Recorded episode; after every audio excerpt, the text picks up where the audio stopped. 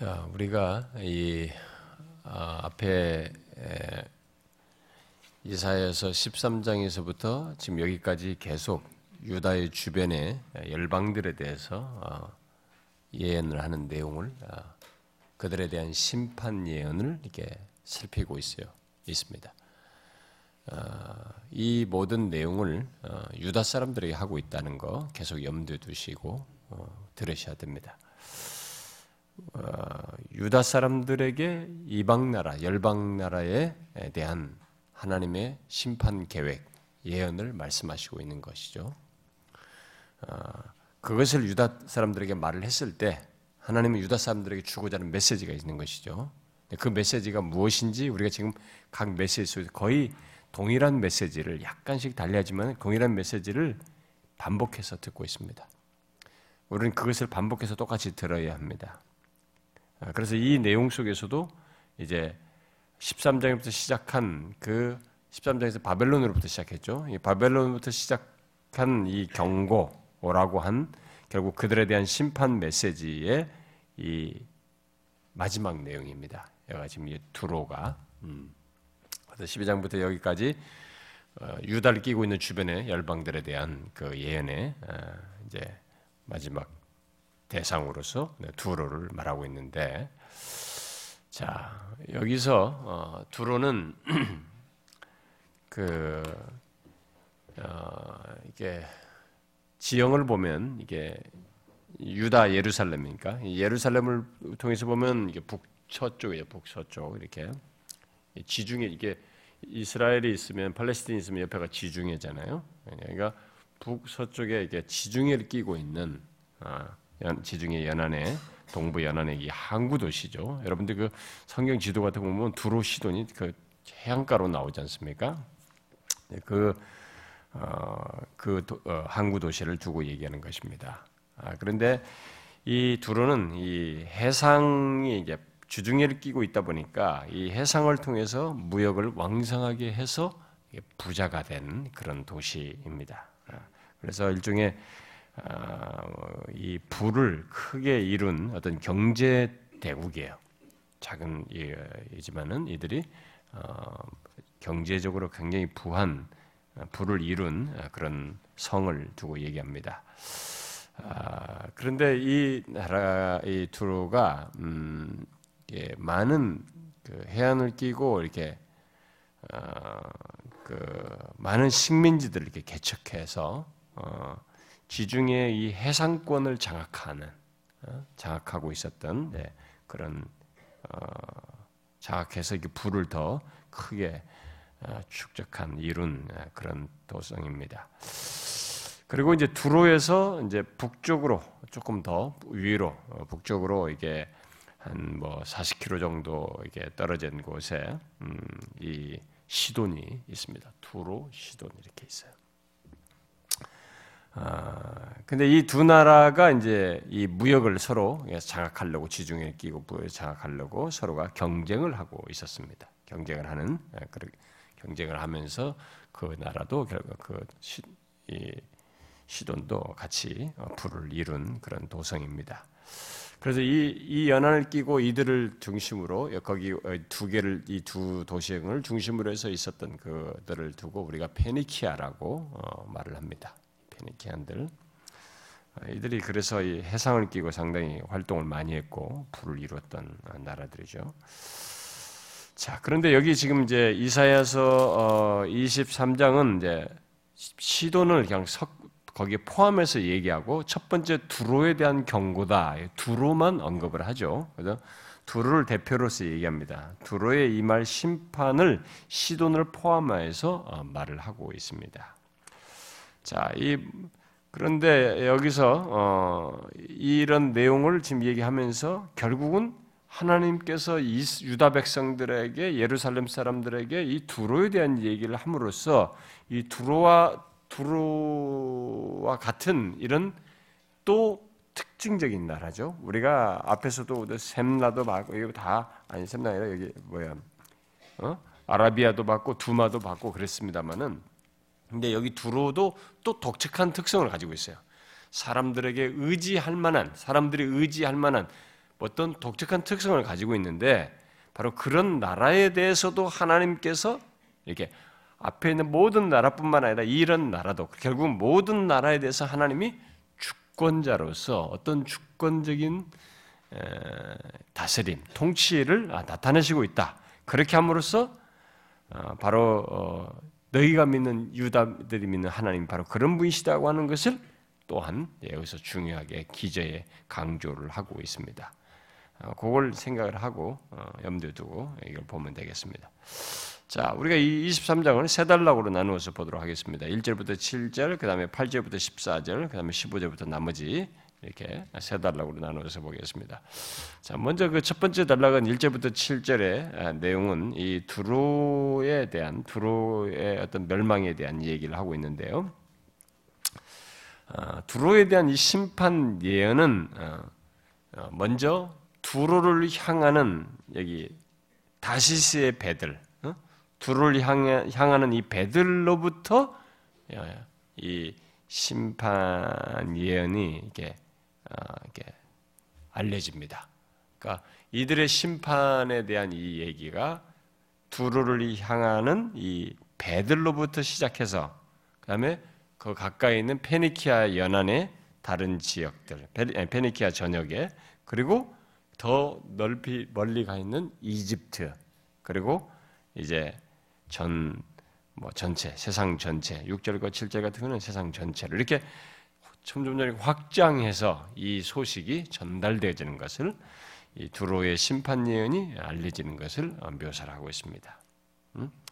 자, 1절에서는 두로를 향하는 배들로서 이 다시스의 배들이 나오고 2절부터 4절은 이 페니키아의 전역을 대상으로 말하고 있고 그다음에 5절은 이집트가 나오고 6절과 7절은 이제 전체를 다른 세상 전체로 이제 대변해서 얘기를 하는 것으로 언급이 되고 있습니다. 자, 먼저 두로를 향하는 배들에게 이 멸망 소식이 전해집니다. 두로의 멸망 소식이 전합니다. 지금 우리가 지금 계속 봤다시피 모든 열방 지금 열방들에 대해서 하나님의 심판 예언이에요. 그러니까 이 두로라는 나라도 심판이 있을 것을 예언하는 겁니다. 근데 이 심판 소식이 퍼지면서 이게 얼마나 주변에게 다 놀람이 되는지 그걸 지금 설명을 하는 거예요.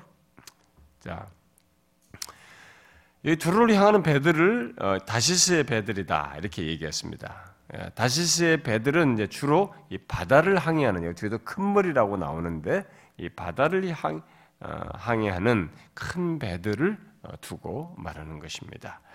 자, 다시스가 어디냐에 대해서 예, 일반적으로 많은 사람들이 모른다 이제 예, 정확하게 모른다. 어떤 사람은 뭐 뭐 어떤 키프로스 뭐 어디에 어, 거기 뭐 이렇게 해석도 하고 여러 가지 하는 얘기를 해요. 많은 사람들이 좀처럼 이게 딱 부러지 같은 것이 말하기는 어렵다 이렇게 하는 그런 분위기인데 그럼에도 그 가정에서 많은 사람들이 어, 지적을 하는 것은 오늘날의 이 스페인으로 봐요.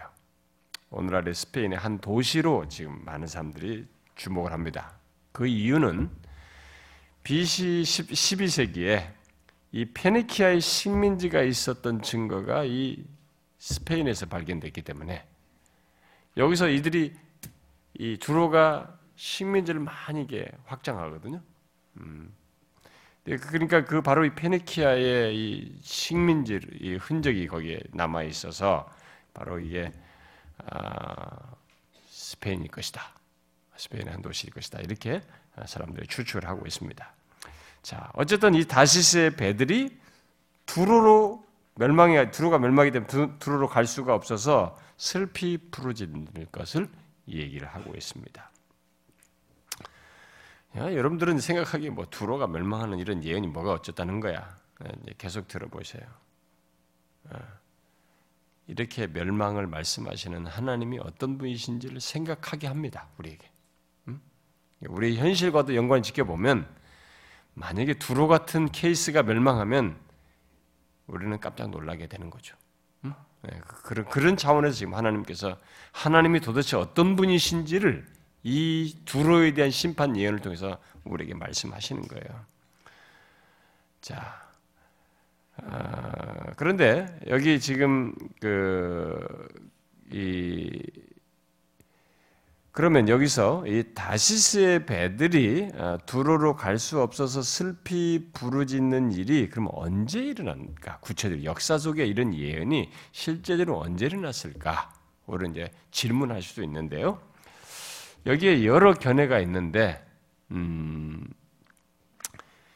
이사야가 예언했으니까 이사야가 예언한 이후로부터 어, 시작해가지고 BC 322년 사이를 예, 사람들이 이제 어차피 그, 그 안에서 설명을 하려고 해요. 많은 역사가들이 예, 성경 해석자들이 왜냐하면은 이 이사야 예언 이후로부터 BC 302, 332년 사이에 이 두로가 다섯 번 크게 이제 공격을 받는 그런 사건이 역사적으로 있었다고 그래요. 음, 우리가 이제 그런 추적을 제가 뭐 인용하는 정도인데 다섯 번 정도 이 두로가 주변의 나라들로부터 공격을 받은 적이 있습니다.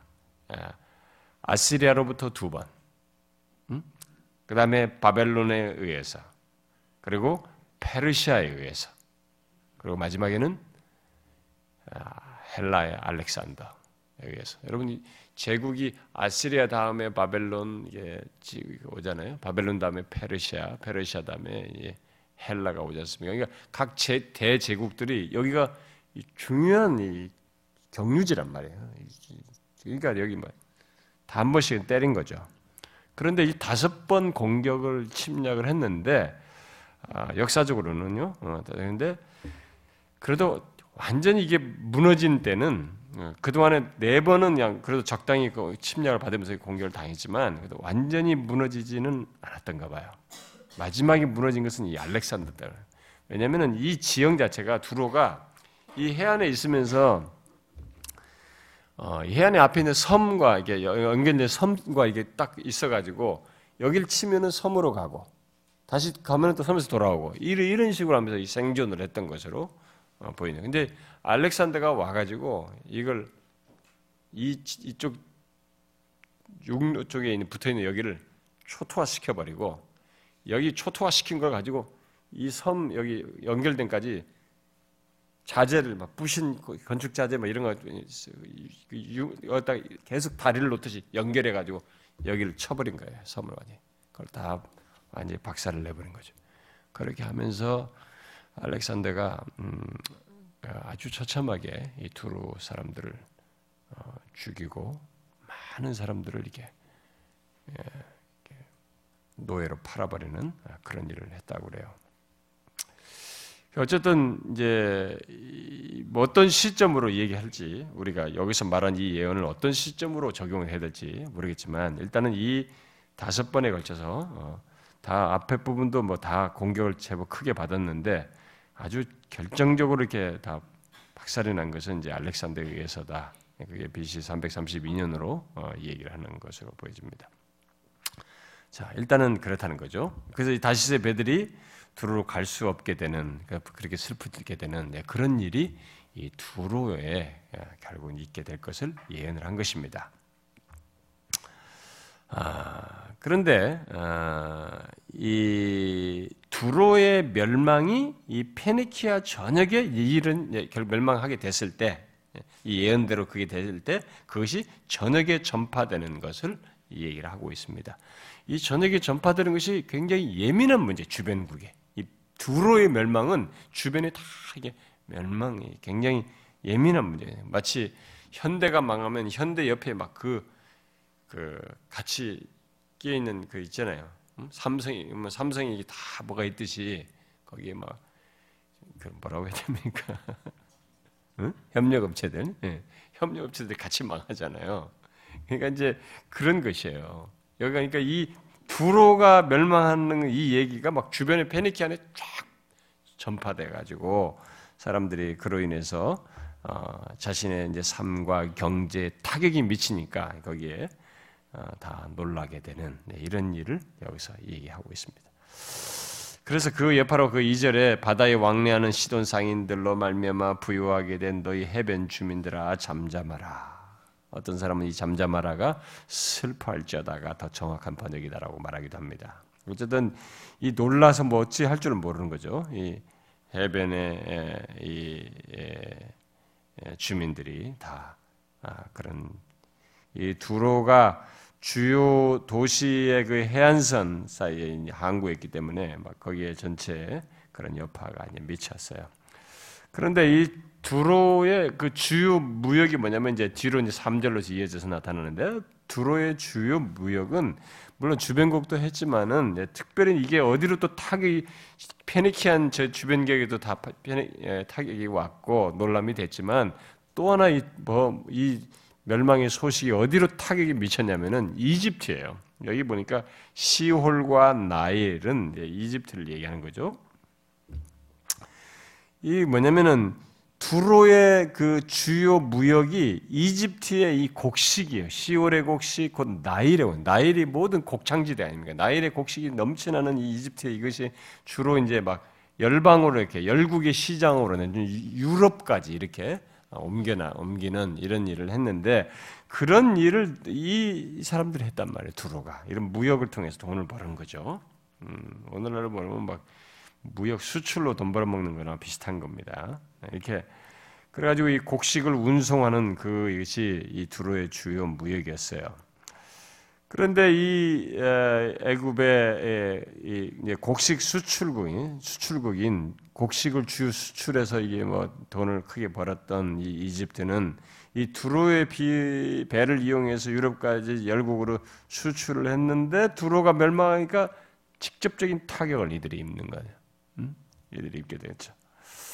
그래서 사절에 이 사절에는 이제 시돈 얘기가 나오는데 시돈이 이제 두루와 함께 멸망하게 되는 아, 엮여서 같이 멸망하게 되는 것을 여기서 이제 언급을 하고 있습니다. 여기 사절은 시돈이 이제 이 사절의 얘기는 너는 부끄러워할지어다 바다 곧 바다의 요새가 말하기를 나는 산고를 겪지 못하였으며 출산하지 못하였으며 청년들을 양육하지도 못하였으며 처녀들을 생산하지도 못하였다 하였습니다. 이게 있는데 이게 도대체 뭐냐? 음? 그러니까 이것은 이제 시돈이 어, 그 두루를 믿었던 것이죠. 응? 그러니까 여기 지금 뭐 바다의 요새 이런 것에 대해서 뭘로 보느냐 이게 어, 그들이 믿었던 그 어, 시, 뭐야 어, 그 그들의 두로 어, 시 두로에 대한 어떤 어, 또 다른 표현으로 두로의 어, 어떤 신, 뭐, 뭐 용어상으로는 아버지라는 용어를 해당하는 것인데, 그러니까 뭔가 믿었던 것이죠. 그러니까 두로를 믿었는데 그들이 망함으로써 도움이 되지 못하는 자기들도 이제 같이 이것으로 인해서 부끄러워하게 되는 이런 결과가 있게 되는 것을 얘기를 하고 있습니다. 그러니까 같이 시돈도 망하게 되는 것을 지금 얘기를 합니다. 예, 다 연결됐어요. 자, 그런데 이 두로의 멸망으로 어, 이집트는 예, 이제 고통을 받게 되는 것입니다. 5절에 보니까 그 소식에 애굽에 이르면 그들이 두로의 소식으로 말미암아 고통을 받으리라. 음? 이유는 이집트의 무역 이제 어려워졌잖아요. 그것으로 인해서 같이 어려워졌잖아요. 그러니까 마치 자녀를 낳지 못하고 양육하지 못하는 것 같이 많은 곡식을 가지고 있는데 이게 뭐 도움이 안 돼. 뭐 어떻게 곡식이 많이 있음에도 불구하고 팔지 못해서 돈을 못 버는 뭐 이런 격이에요.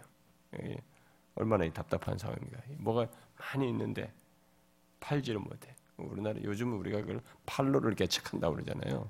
뭔가 생산을 많이 했어. 근데 못 팔아 가지고 썩힌단 말이에요. 네, 그런 격이 되는 거지, 지금.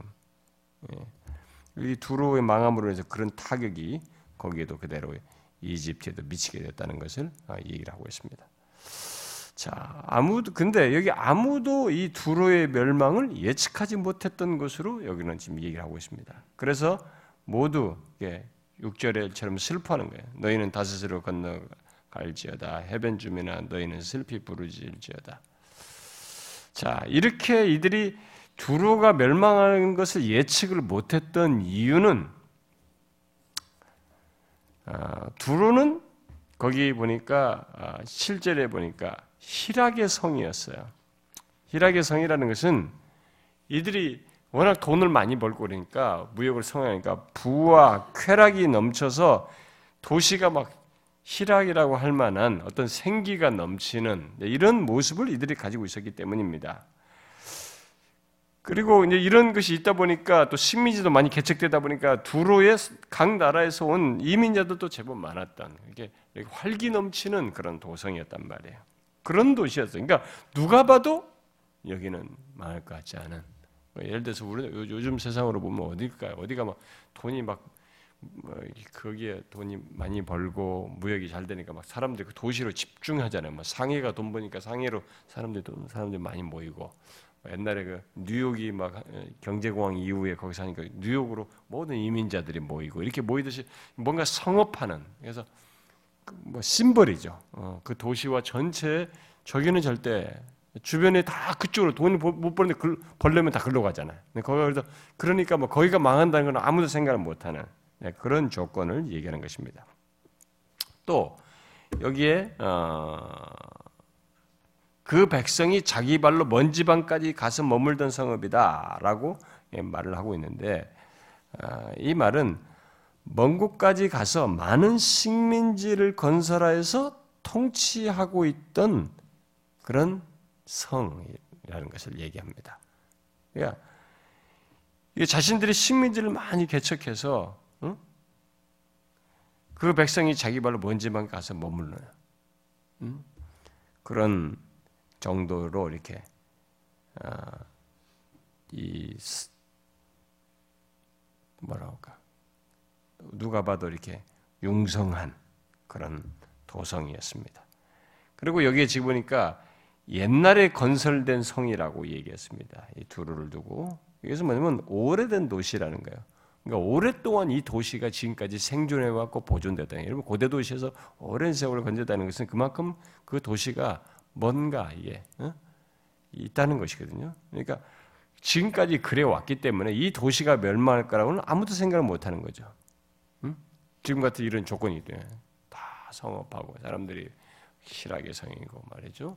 다 식민지에서 여기서 절로 가고 이렇게 하면서 또 오래된 지금까지 도성으로서 있었기 때문에 아무도 멸망할 것이라고 생각을 못했습니다. 그런데 그래서 어, 그 여기서 그런 성이 멸망한다는 것을 지금 여기서 이제 선지자를 통해서 예언을 합니다. 자, 왜 이런 예언을 하는가? 자, 계속 생각을 지금까지 해왔던 것을 하셔야 됩니다.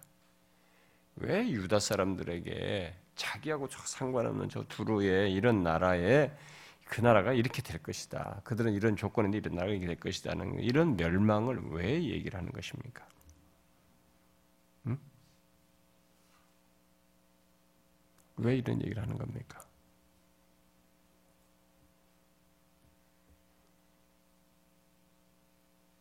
지금 왜 두로 얘기를 저렇게 융성하고 문제 끄떡없는 나라가 멸망할 것을 왜 유다에게 지금 예언해 줍니까?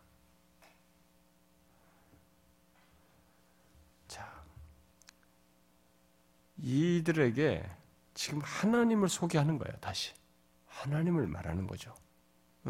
어? 지금 하나님 빼고 다른 데 한눈 팔고 있는 이들에게 지금 하나님을 지금 소개를 하는데 이 두로와 맞물려서 하나님을 얘기하니까 조금 설명을 어떻게 해야 될까요? 이 정도의 부와 식민지를 많은 식민지를 주고 다스리면서 통치하는 그리고 오래 계속되어 온 성이라 할지라도 그래서 누구도 멸망하지 않을 것이라고 생각을 해도 하나님께서 멸망케 하실 수 있다. 이런 열방과 이런 나라의 조건에 대한 이런 조건을 가진 나라조차도 그들의 운명을 결정하고 좌우하시는 분이 하나님이시다라는 것을 말하는 겁니다. 하나님에 대한 설명을 피부적으로 와닿도록 다각적으로 설명하는 거예요. 여러분들 자식들에게 야, 뭘 어떤 게 설명하는데 건성이야.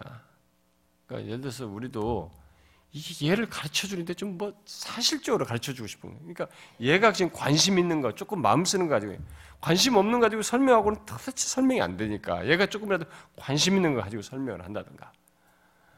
어, 우리 옛날에 그, 야, 그거 하지 마라. 근데 자꾸 그 불도 이렇게 만질라고 막 이러네.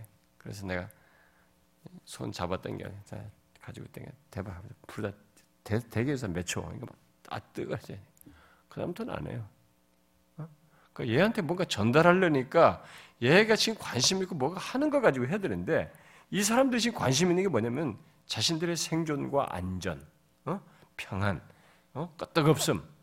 무슨 이 주변 환경이 있지만 거기서도 좀 안전할 수가 없을까? 안전과 안정을 생각하고 있는 이들에게 얘기하는 거야. 안전과 안정의 최상의 심벌인 두로 봐라. 근데 그날을 하나님께서 그런 조건이라도 심판하신다. 이런 하나님을 얘기하는 거예요. 근데 우리들도요, 어, 이게 하나님에 대한 이런 설명을, 이해를, 하나님에 대한 이해를 갖도록 하기 위해서 이렇게 해도 안 되고 저렇게 도 안 되니까 내게 잘 맞는 것, 내가 꼭 깨닫게 될 어떤 것으로 하나님께서 나를 알게 하시는 일을 하시죠.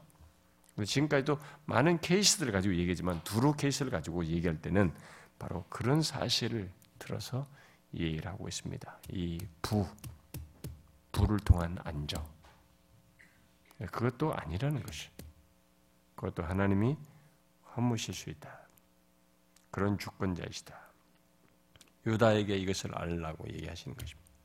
자, 그 다음 뒤에 8절부터 14절에 보면은 자, 이제 누가 그러면 이런 멸망 멸망 불가능해 보이는 두루를 멸망하게 한단 말인가?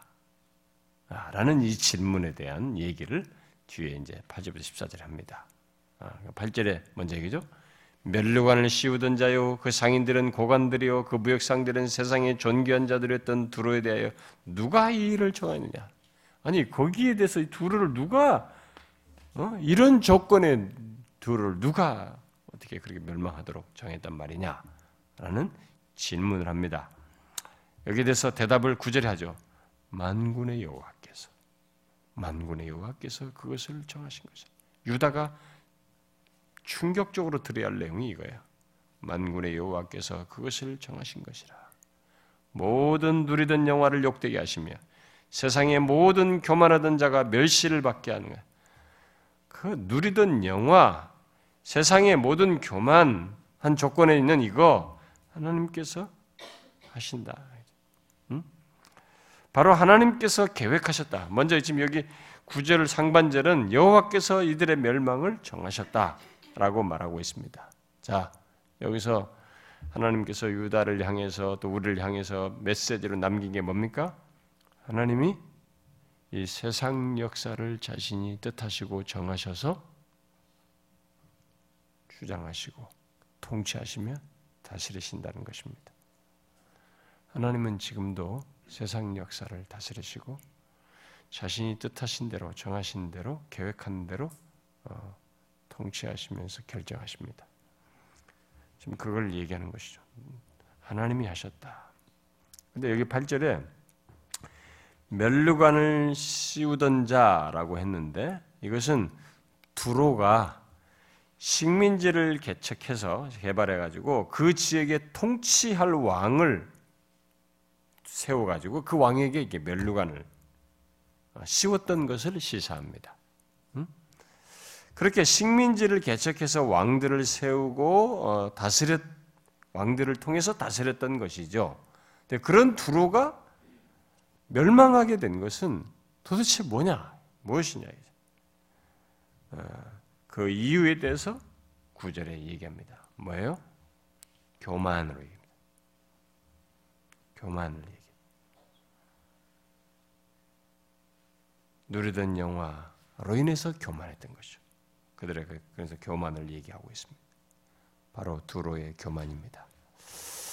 멸류관을 씌우던 자의 교만, 세상의 존귀한 자는 표현에 해당하는 그런 조건을 가지고 있었던 이 두로가 스스로 자신들을 높이면서 교만했던 것을 보여줍니다.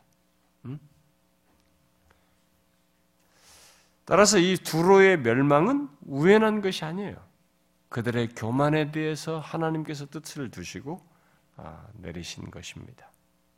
자, 그것에 대해서 음, 이렇게 여기서 이제 구절 하반절에 모든 누리던 영화를 욕되게 하시며 세상의 모든 교만하던 자가 멸시를 받게 하신다라는 이 사실은 앞에 바벨론 얘기를 할 때도 나왔어요.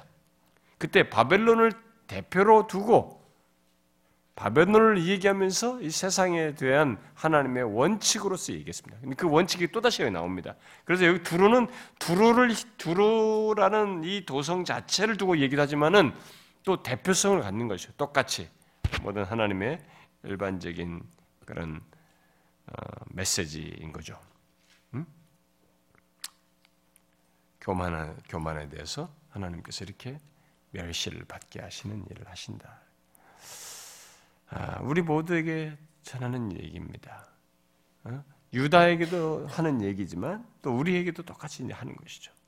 우리는 성경에서 이런 메시지를 얼마나 자주 봅니까?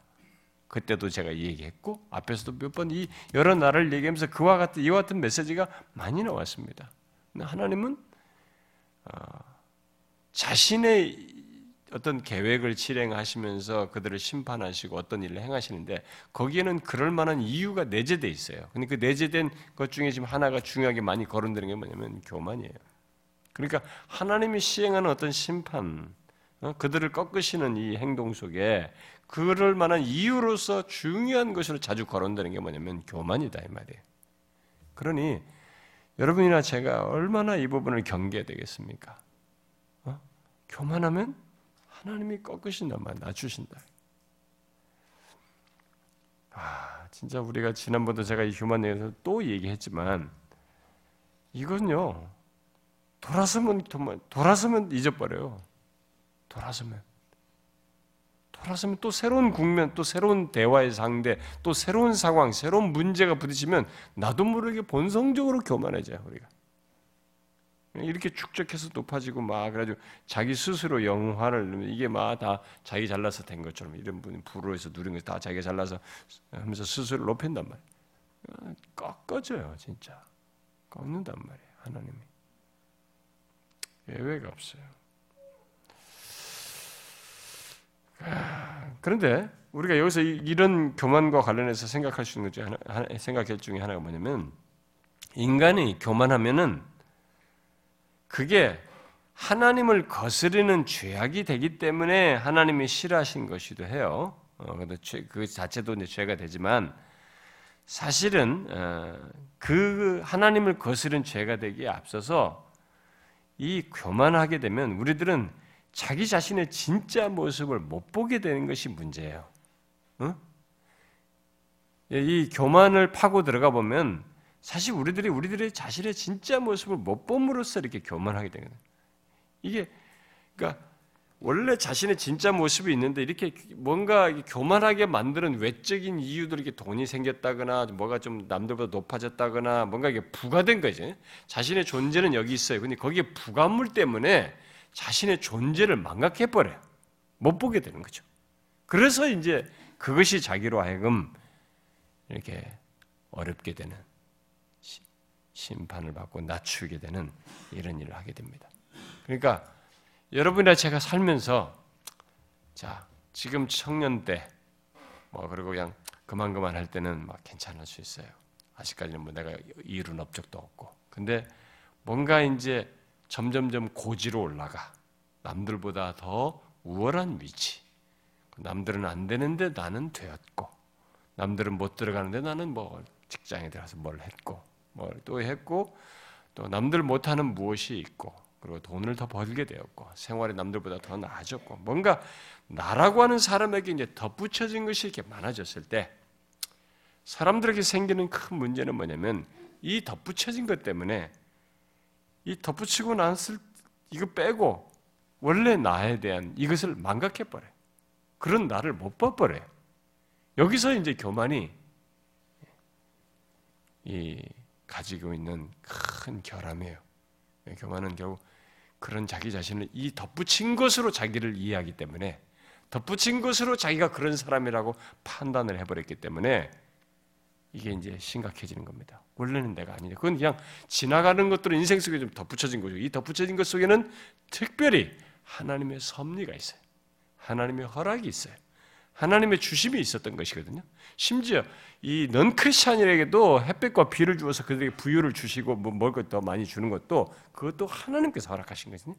근데 그런 하나님을 빼고 다 하나님을 고생하고 이 덧붙여진 것을 가지고 하나님 뺀 채 나를 이렇게 높여버리니까 나를 달리 봐버리니까 이게 이제 심각한 문제가 되는. 그래서 하나님께서 죄를 짓는 것이 되지만 내가 내 자신을 못 보니까 어떻게 돼요? 내 스스로를 스스로 파괴시키는. 그리고 그로 인해서 다른 사람도 파괴시키는 이걸 가지고 휘두르니까. 그렇게 하면서 사람을 대하고 무시하고 이러니까 서로를 다른 사람까지 파괴시키는. 그걸 그래서 하나님이 제재하는 것이에요. 자, 그런데 여기서 신자들이 교만했을 때 한번 생각해 보세요. 예수 믿는 우리들이. 음?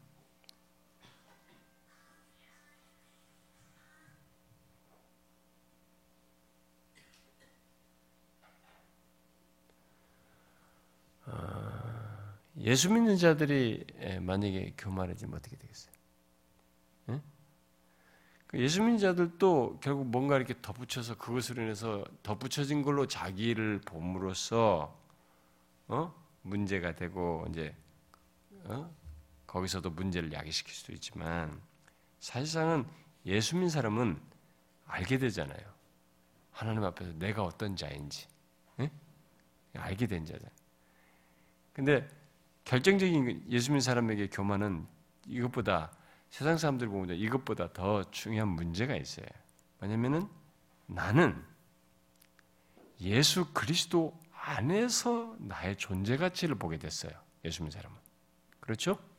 예수 그리스도 안에서의 나의 모습을 보게 됐습니다. 그러니까 이 세상에서 말하는 사람과 달리 육신과 껍데기, 뭐 학력과 이런 것보다 세상적인 이런 기준적으로 나가 아니라 나라는 존재에 새로운 것을 이해하게 됐습니다.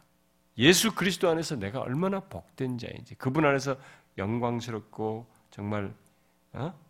어, 의롭다함을 얻게 되고 장래의 영광을 고 하나님의 영광에 동참하게 되고 영광으로 나아가게 되고 너무나 특별한 것이 있게 됐어요. 이걸 못 봐버려요. 예수 민자들이 교만해지면.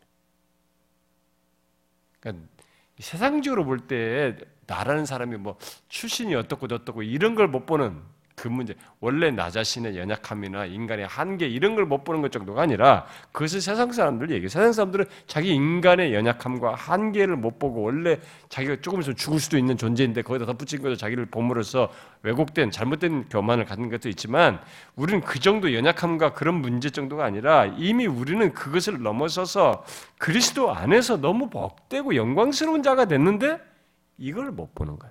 그래서 싸구려로 보는 거지. 싸구려 가치관 이런 것으로 자기를 본물어서 너무 어리석게 잘못하는 것이죠. 그래서 하나님은 예수를 믿는 자의 교만함도 가만히 안 놔둬요. 꺾어버리십니다. 왜? 그리스도 안에서의 복된 거, 영광스러운 것을, 어? 그걸 못 보고 있으니 이거 어떻게 되겠어요? 엉뚱한 것에 가치를 두고 있으면 그런 걸로 자기를 게다가 하나님이 주신 것까지도 망각하고 말이지. 그러니까 뭐 한두 가지가 아니지 이제 우리는. 그래서 하나님 머리를 꺾으셔요.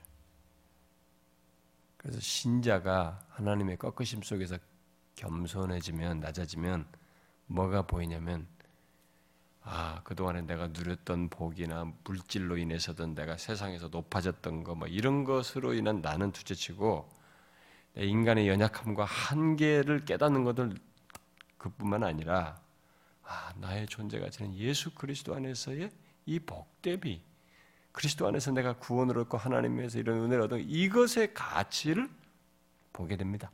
신자는. 응? 내가 얼마나 그리스도 안을 믿게 된 것이 얼마나 복된지. 주님께서 나를 이런 조건에서도 나를 대하시고 관계 속에서 은혜를 주시고 구원하여 주시고 이것부터 다시 봐요.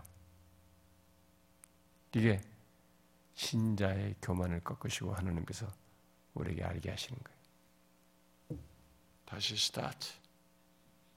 그것을 보면서 하나님이 허락하신 것을 인정하면서 부를 주시는 분, 이 삶을 허락하시는 분, 나에게 이런 여건을 주시니까 하나님이신 것을 인정하면서 여전히 하나님 앞에 겸손하게 사는 것을 원하시죠. 그 길로 다시 인도하시는 거죠. 근데 또 잊어버리면 어떻게 되겠어요? 또 꺾어져요. 근데 교만은 그렇게 반복할 수 있어요. 물론 그런 큰 경험을 통해서 많이 성숙해질 수 있지만 그래도 교만은 굉장히 가까워요. 아주 우리에게 쉽고도 익숙한 것입니다. 그리고 여기 지금 두로에 대해서 그 얘기를 합니다. 바벨론에서도 얘기했는데 두로에서도 또 얘기해요. 자, 그리고 이 두로의 그러면 두로의 멸망은 어떻게 진행되는가에 대해서 10절에서 얘기합니다. 딸 다시스여 나일같이 너희 땅에 넘칠지어다. 너를 속박함이 다시는 없으리라. 다시스가 두로의 상인들의 손에서 노임을 받아. 두로의 속박에서 노임을 받아. 그래서 다시스는 나일강처럼 자유롭게 무역하게 되는 것입니다. 이런 식으로 얘기를 하는 것입니다. 나일같이 너희 땅에서 넘칠지어다. 그리고 이집트가 11절에서 말한 것처럼 하나님께 이집트가 하나님께 굴복한 것처럼 이번에는 가나안으로 언급되는 두로와 시돈을 가나안으로 언급해요. 가나안으로 언급되는 두로와 시돈을 포함하는 이 페네키아의 중심 도시들이 하나님 하나님께 굴복하게 될 것이라고 얘기를 합니다. 여호와께서 바다 위에 그의 손을 펴사 열방을 흔드시고 여호와께서 가나안에 대하여 명령을 내리고 내려 그 견고한 성들을 무너뜨리게 하시되 그들을 다 굴복시키지. 그리고 13절과 14절에 이 두로와 시돈의 운명이 어떻게 되냐? 갈대아의 갈대아 사람들의 땅, 곧 바벨론의 운명과 같게 될 것이다라고 말하고 있습니다. 자, 갈대아 사람, 아수르 사람이 그곳을 들짐승이 사는 것이 되게 했던 것처럼 그렇게 너희들의 운명이 그렇게 될 것이다. 그러면 갈대아 사람의 아시리아가 갈대아를 쳤을 때가 언제였을까? 음? 어, 역사적인 배경으로는 BC 701년이거나 아니면은 689년이거나 둘 중에 하나예요. 두 번 다 갈대아를 쳤으니까요. 아시리아가 701년에 그 사르곤이 한번 쳤고 사르곤이 그다음에 689년에는 사네립이 한번 바벨론을 쳤었기 때문에 크게 그렇게 해서 파괴를 일으켰었기 때문에 아마 이제 그런 것을 예, 염두에 두고 얘기한 것입니다. 자, 그렇게 하나님께서 두루를 그들처럼 운명이 같은 운명이 되게 할 것이다. 라고 얘기합니다. 이게 하나님의 계획이에요. 두로 같은 강, 이 부유한 나라, 멸망할 수 않을 것 같은 이 나라에 대한 하나님의 계획입니다. 예언이에요. 심판 예언.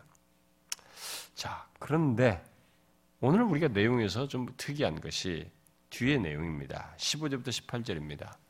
그렇게 한 멸망하게 한 두로에 대한 하나님의 어떤 게뜻 밖에도 이 두로의 어떤 회복을 얘기하고 있습니다. 응? 자, 여기 어, 뒤에 보면 그 이 앞에도 우리가 19장에서도 그 이집트를 하나님께서 돌아오게 할 것을 말씀하셨는데 여기 두루를 돌아오게 하실 것을 또한 하나님께서 말씀을 하셔요. 어, 그게 좀 특이한 얘기입니다. 자, 심판하고 난 뒤에 두로에 대한 심판 이후에 두로의 옛 영광이 회복될 것을 지금 이 단락에서 15절 18절에서 얘기하고 있습니다. 두로의 회복의 때가 그러면 언제일까? 어? 심판이 지나기까지 얼마나 이 두로는 기다려야 할까에 대해서 15절에서 말합니다. 한 왕의 연한같이 70년 동안 잊어버린 바 되었다가 70년이 찬 후에 두루는 기생의 노래같이 될 것이다. 막 흥겹게 회복된 것이 다시. 어. 자, 여기 그러면 그 70년은 뭘까? 이것은 한 왕의 연한가치라는 말이 시사하듯이 어떤 정확한 70년이라는 횟수를 말하기보다는 일반적인 왕의 통치 기간 70년으로 지금 말하는 것으로 보여지고 아, 그랬을 때 여기 70년은 정확한 연수라기보다는 한 왕의 연한 가치라는 말을 통해서 적당한 어떤 기간을 표현한 것으로서 두로가 이 두로라고 하는 이 도성이 세상에서 잊혀지게 되게 잊혀지게 되는 심판의 기간, 음? 세상으로부터 잊혀지게 되는 어떤 심판의 기간을 표현한 연수로 보여집니다. 뭐 정확하게 70년이라기보다는요. 어떤 사람은 정확하게 70년일 것이다 하면서 어떤 역사 속의 어떤 시기를 물색을 하고 뭐 한 두 군데를 지적하기도 하는데 아마 그게 더 적절해 보입니다. 자, 그러고 나서 하나님은 두로에게 옛 영광을 찾게 하시겠다라고 말하고 있습니다. 그래서 17절에 70년이 찬 후에 여호와께서 두로를 돌보시리니 그가 다시 값을 받고 지면에 있는 열방과 음란을 행할 것이며 이렇게 말을 했습니다. 그러니까 다시 열방들과 무역을 통해서 불을 얻게 될 것이다. 불을 얻기 시작할 것이다. 라고 얘기합니다. 그런데 읽으면서 좀 찜찜하죠, 뭐가? 에? 열방과 음란을 것이다. 이런 표현이에요. 여기서. 자, 두로의 이 그 회복을 말하면서 잊어버린 바 되었던 너 음녀여 이렇게 말해요. 16절에서 어? 잊어버린 바 된 너 음녀 수금을 가지고 성읍에서 두루다니며 기묘한 곡조로 많은 노래를 불러서 어? 너를 다시 기억하게 하라. 이런 음녀의 모습으로 이 얘기를 하고 그리고 뒤에 17절에서 이렇게 불을 축적하는 과정을 열반과 음란을 행하는 것으로 어? 마치 소위 매춘하는 것으로 말하는데 이게 도대체 뭐냐? 하나님께서 회복하시겠다는데 뭐 이게 도대체 뭐냐? 음? 일단 이런 표현은 이 심판의 기간이 두로에게 뭐 특별한 어떤 도덕적인 변화나 무슨 어떤 큰 무슨 우리가 하나님 백성들에게서 말하는 그런 변화가 있을 것이란 변화 같은 것은 없다는 것을 표현한 것이라고 보면 돼요. 그런 변화는 아니에요. 이들에게 말한 건 여기서 어, 그들에게는 그런 변화는 없을 것입니다. 단지 그들은 그저 이익을 위해서 어떤 이전처럼 무역을 통해서 뭔가 돈을 버는 이런 이익을 위해서는 흔히 창녀들과 같이 어디든지 가고 또 어떤 일이든지 한다는 것을 말해주는 거죠. 그러니까 무역을 그런 식으로 한다는 것을 표현하는 것입니다. 장녀들을 비유해가지고. 자, 그러면 왜 그런 두로를 하나님께서 회복시키신가? 크게 무슨 뭐 달라질 것도 아닌데 그런 우리가 볼 때 뭐 세상에서는 있으나 마나 그동안 쌓았던 죄에 대해서 심판하시고 다시 한번 기회를 주시는 것 정도에 지나지 않는 어? 왜 그냥 뭐 특별하게 도덕적으로 나아지지도 않는 이, 이, 그 모습. 다시 똑같이 이전처럼 어떻게든지 돈만 벌면 그만이 막 돈이나 벌려고 애를 쓰는 그런 나라. 바로 그런 둘을 왜 하나님께서 회복시키신다는 것인가? 이 질문이 중요한 것입니다. 그게 18절에서 중요한 내용이에요. 하나님께서 유다에게 주시는 중요한 메시지입니다. 오늘 이 23장에서 말하는 모든 내용들 가운데 특별히 강조하는 중요한 내용이 18절에 뭡니까? 그렇게 해서 그들이 무역한 것과 이익을 거룩히 하나님께 돌리도록 하기 위해서 이전에는 막 축적하고 막 그랬는데 그게 아니라 오히려 무역한 것을 그 무역한 것을 여호와 앞에 사는 자가 배불리 먹을 양식 잘 입을 옷감이 되도록 하는 것이 무슨 말이에요, 여러분? 이들이 그렇게 노력하고 수고해서 얻은 것을 여호와 앞에 사는 자, 곧 예루살렘으로 돌아와서 하나님을 예배하는 이스라엘이 사용되도록 하기 위해서 회복시키는 거예요. 열방을, 이 두로를. 음? 이게 도대체 뭐예요, 여러분? 여러분 이거 이해하십니까? 이게 하나님의 역사 속에 이 세상 역사를 다스리시는 가운데 그리고 우리들의 삶의 주변에서 하나님이 행하시는 한 가지 방식이에요. 우리가 이걸 알아야 됩니다. 하나님은 이 이런 두로의 이익을 이들이 무역해서 번 것들, 수고해서 노력해서 얻은 이것을 사용하셔요. 바로 예루살렘을 위해서, 여호 앞에 사는 자를 위해서, 자기 백성을 위해서 사용하신다. 라는 것을 말합니다. 그렇게 사용하는 것을 두고 거룩히 여호와께 돌리는 것으로 말을 하고 있습니다. 이 표현을 잘 이해하셔야 됩니다. 자, 우리 식으로 얘기해 볼까요? 하나님을 믿지 않고 그냥 자기 수 열심히 돈 벌어. 자기 수익에 노력해. 근데 하나님께서 그것을 여호와 앞에 사는 자, 곧 하나님의 백성을 위해서 이렇게 사용해요. 이쪽으로 쓰도록 섭리하시고 역사하셔요. 그것을 두고 하나님은 거룩히 여호와께 돌리는 것으로 얘기를 하고 있습니다.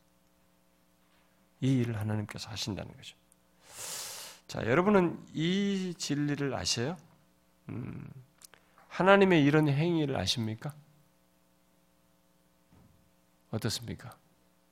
여러분들은 이런 이런 하나님의 행동을 아십니까? 어떤 사람들은 이, 이것을 자기에게 있었어도 몰랐을 거예요. 뭐 여러분들의 인생 속에 이런 것이 있었어도 모르는 그런 경험을 했어도 모르는 사람들이 있을 겁니다. 이 사실은 하나님께서 자신의 그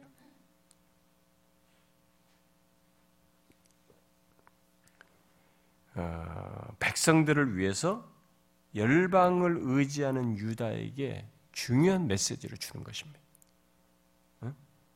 그것은 모든 열방이 바로 하나님의 백성을 위해서 존재한다라는 것을 얘기해 주는 거예요. 네가 열방에게 가서 열방에 의지할 게 아니라 오히려 모든 열방이 하나님의 백성을 위해서 존재한다는 것을 말해 주는 것입니다. 여러분들이 세상을 보는 한 가지 눈을 하나 가져야 되는데 그게 뭐냐면 이거예요. 자, 이 세상에는 수많은 사람들이 많고 다양한 존재들이 있습니다. 이번 주일날 설교의 본문에도 나오긴 하지만 이 세상에 있는 모든 만물까지 존재하는 사람들과 만물까지 다 있어요. 그런데 이 만물의 모든 창조자의 주권자, 주인은 누굽니까? 하나님이십니다. 근데 이 주인이 이 모든 것을 어떤 구심점에서 사용하기를 원하시냐면 자기를 아는 백성을 중심으로 해서 이 모든 것을 사용하기를 원하십니다. 그래서 하나님의 백성이 이 열방의 중심에 있어요.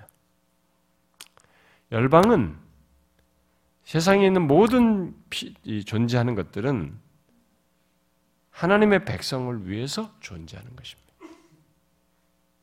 그런데 유다 백성들이 이것을 망각하고 자기들이 하나님이 세상의 주인이시고 주권자이시고 그분이 이 세상 열방을 심지어 이집트가 아무리 강국이랄 때도 거기를 이렇게 쳐서라도 자기를 자기 이스라엘 백성을 중심으로서 역사를 주장하시고 계시고 섭리하시며 구원의 역사를 진행하고 있는데 이걸 망각하고 이런 하나님을 믿는 게 아니라 이쪽 나라를 이 게스트를 자꾸 의지하는 거야. 응? 자기가 호스트인데 지금 이, 오히려 이쪽으로 거꾸로 가는 거야. 이쪽에 기대서 뭘 살려고 하는 거야. 그렇지 않다는 것을 지금 얘기하는 거예요, 여기서. 이 두루를 끼고 얘기하는 것입니다. 두루가 다시 회복해가지고 뭘까 열심히 본다. 그 누굴, 누굴 위해서 보냐? 너희를 위해서 본다. 너희의 배불리 먹을 양식과 잘 입을 옷감을 가져온다. 그걸 두고 하나님이 이들을 위해서 쓰는데 이스라엘 백성, 유다 백성들 위해 쓰는데 여호와께 돌리는 것으로 거룩히 여호와께 돌리는 것으로 얘기해. 그 말은 뭐냐면 이 일을 하나님께서 하시고 있다는 것이. 자신이 그런 목적으로 모든 것을 운행하시면서 역사를 사용하시고 자기 백성을 무대 중심에 두고 세상 역사를 주장하신다는 것을 얘기하는 것입니다. 여러분들께서 어떻게 이해하세요? 오늘 예수 믿는 사람들이 굉장한 패배감에 빠져 있고 또 이 세상에 있으면서도 어, 우리가 겸손은 당연히 겸손해야 되지만 이런 세상에 대한 이해와 세계관은 명확히 가지고 있어야 되거든요. 세상의 주인은 하나님이에요. 여러분 무슨 여기 고용주가 주인일 것 같습니까? 아닙니다. 고용주를 통해서 그가 하는 것을 우리에게 공급하는 거죠. 하나님께서. 내가 사업을 해도 그 모든 주변의 상황들을 해서 그렇게 하죠. 어, 어떤 사람에게 그런 일들이 벌어져요. 진짜로. 하나님께서. 여러분들이 이런 것들을 아주 작은 일 속에서도 음, 중고등학교 시절, 초등학교 시절, 어린 시절에도 이런 것을 친구 관계 속에서도 경험할 수 있고요. 음, 학생 대학생 시절 직업 직장인 생활하면서도 이런 것을 경험할 수 있고 사업을 하면서도 이런 걸 경험할 수도 있습니다.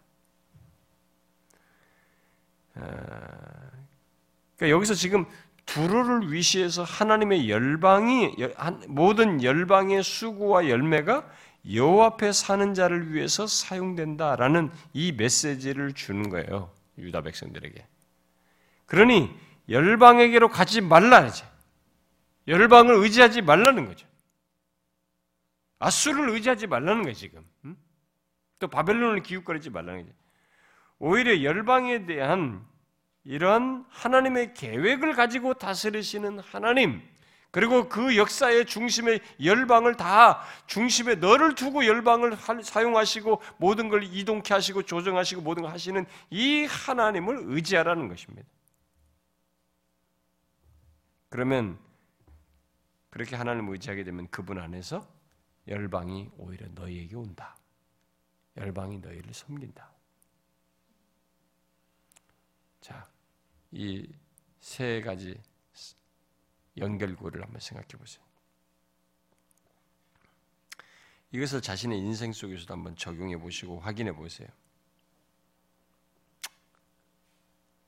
열방을 의지하지 않아요.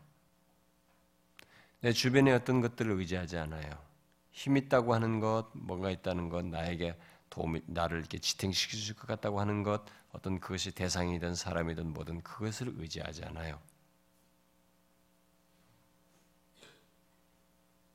대신 모든 것의 주권자이시고 이런 것의 주인이신 하나님을 의지해. 오직 그분께서 이 모든 것의 주권자이시라는 걸 확실하게 믿고 그분을 의지해.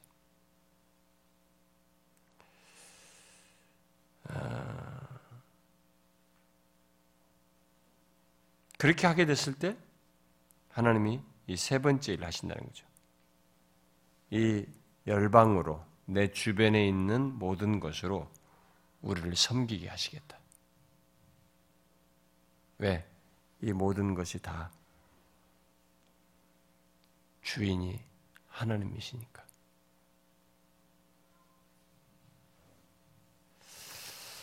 여러분이 우리 주변의 모든 것을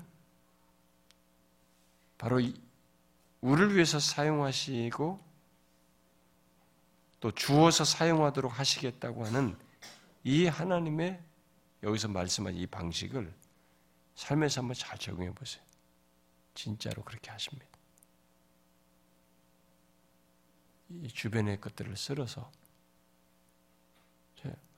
자 예를 한번 들어볼까요? 성경의 예를 뭐 다윗이나 우리가 성경에 기록된 특별한 샘플이 있으니까 어, 다윗이든 여러분들이 뭐 아브라함을 보든 간에 야곱을 봐도 그렇고 야곱이 하란에 가서 했던 것도 봐도 되고 뭐 어떤 것 예를 봐도 좋아요. 요, 요 셉도 마찬가지. 요셉도 요셉도 이방 땅에서 했으니까요. 주변에서 다 누구 케이스 하면 다 들어봐요. 솔로몬 케이스도 다 마찬가지고 보세요. 어, 특별히 이제 그 케이스 중에 다윗을 한번 봅시다. 다윗이 주변에 다른 것들 의지하지 않고 하나님을 오직 의지했어요.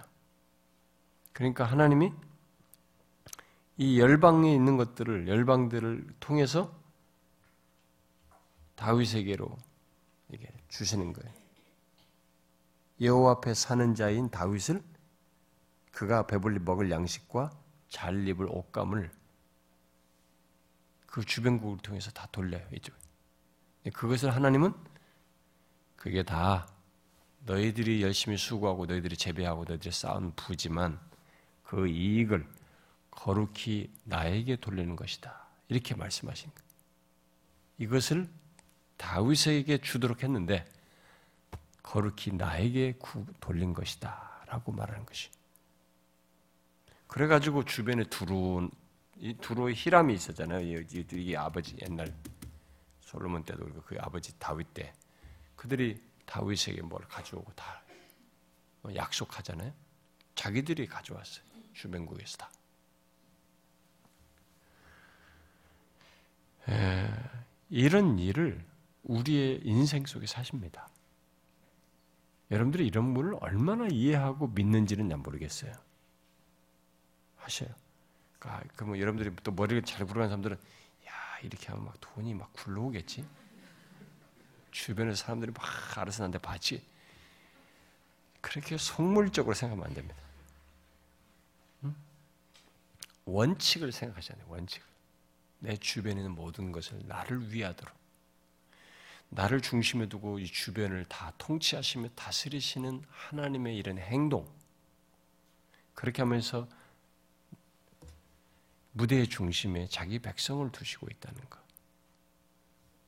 뭐 이 과정에서 어려움도 있죠. 처음에는 무시하고 얕잡아보고 이런 것도 있겠죠. 그러나 결과적으로 이렇게 하는 거죠. 그들의 이익과 그들의 수고했는데 수고가 다 이쪽으로 가는 거지. 그들이 뭐 했는데 높임과 영광은 이쪽으로 가게 되는 거지. 이것을 하나님은 거룩히 여호와께 돌리는 것을 얘기합니다.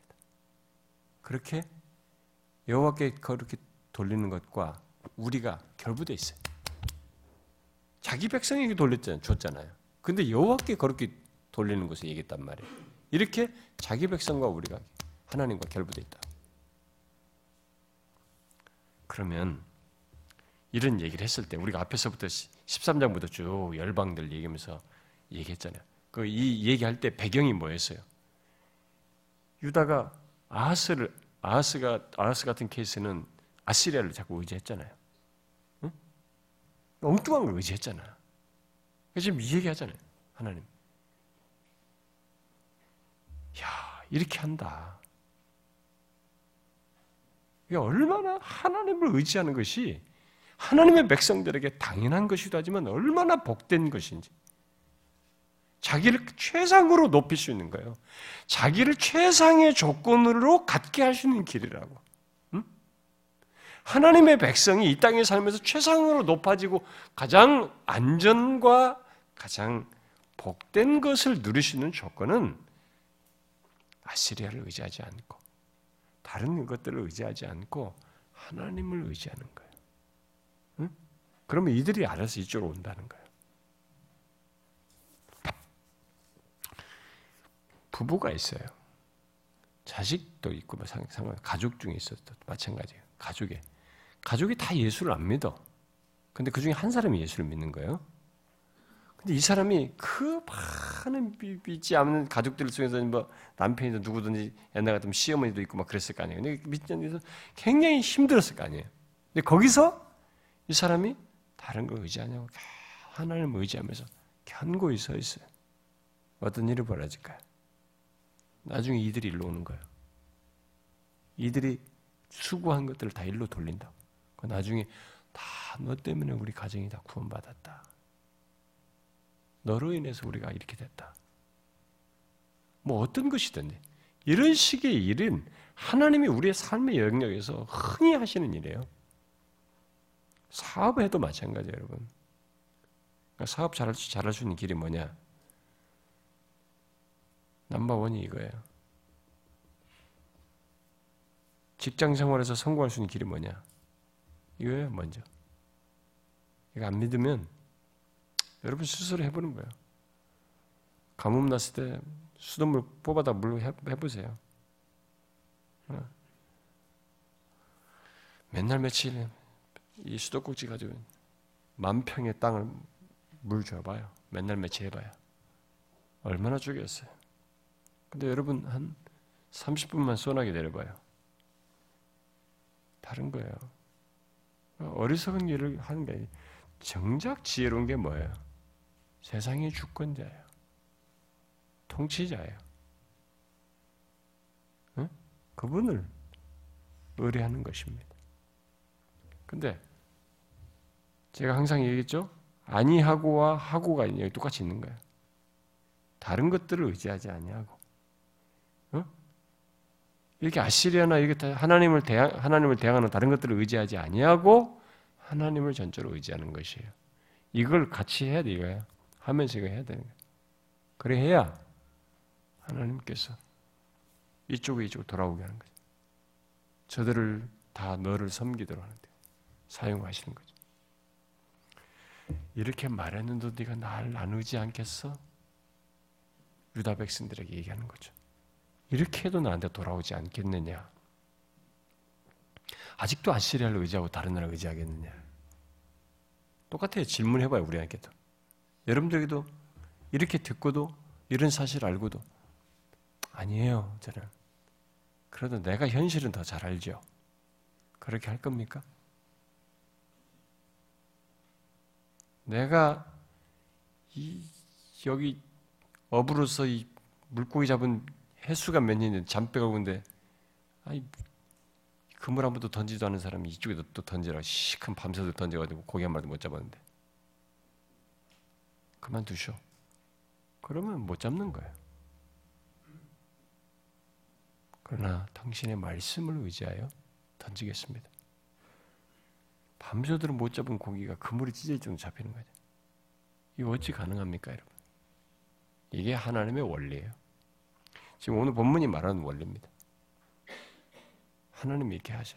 하나님은 우리 주변의 만물의 모든 것을 사용하셔서 우리에게로 이렇게 향하게 하시는 거예요.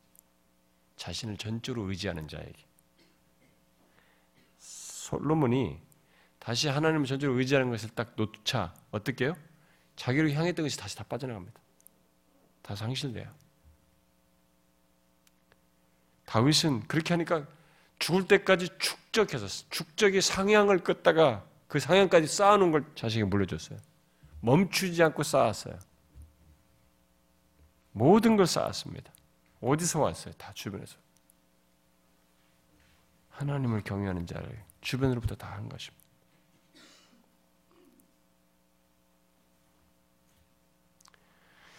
이것을 우리가 잘 현실 속에서 적용해야 됩니다. 앞으로 여러분들의 인생이 어떤 것을 계획하든 지금 현재 어떤 것을 지금 추진하고 있든 앞으로 살아가는 데 있어서 이것을 어떻게 자신의 삶에 있어서 생생하게 진실하게 지켜나갈 것인지 이걸 하시면 여러분 하나님이 주시는 복을 누리면서 사는 게 얼마나 복돼요. 얼마나 스릴 넘치고 삶의 생기가 있습니까? 안 줘도 감사한데 계속 하나님이 주는 것을 누리며 살면 얼마나 복되겠어요.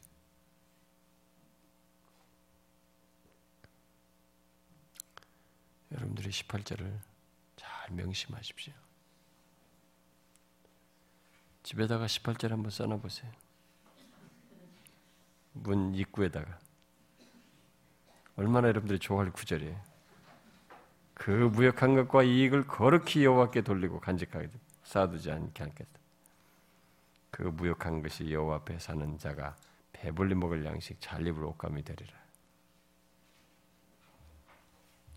너무 좋죠? 네?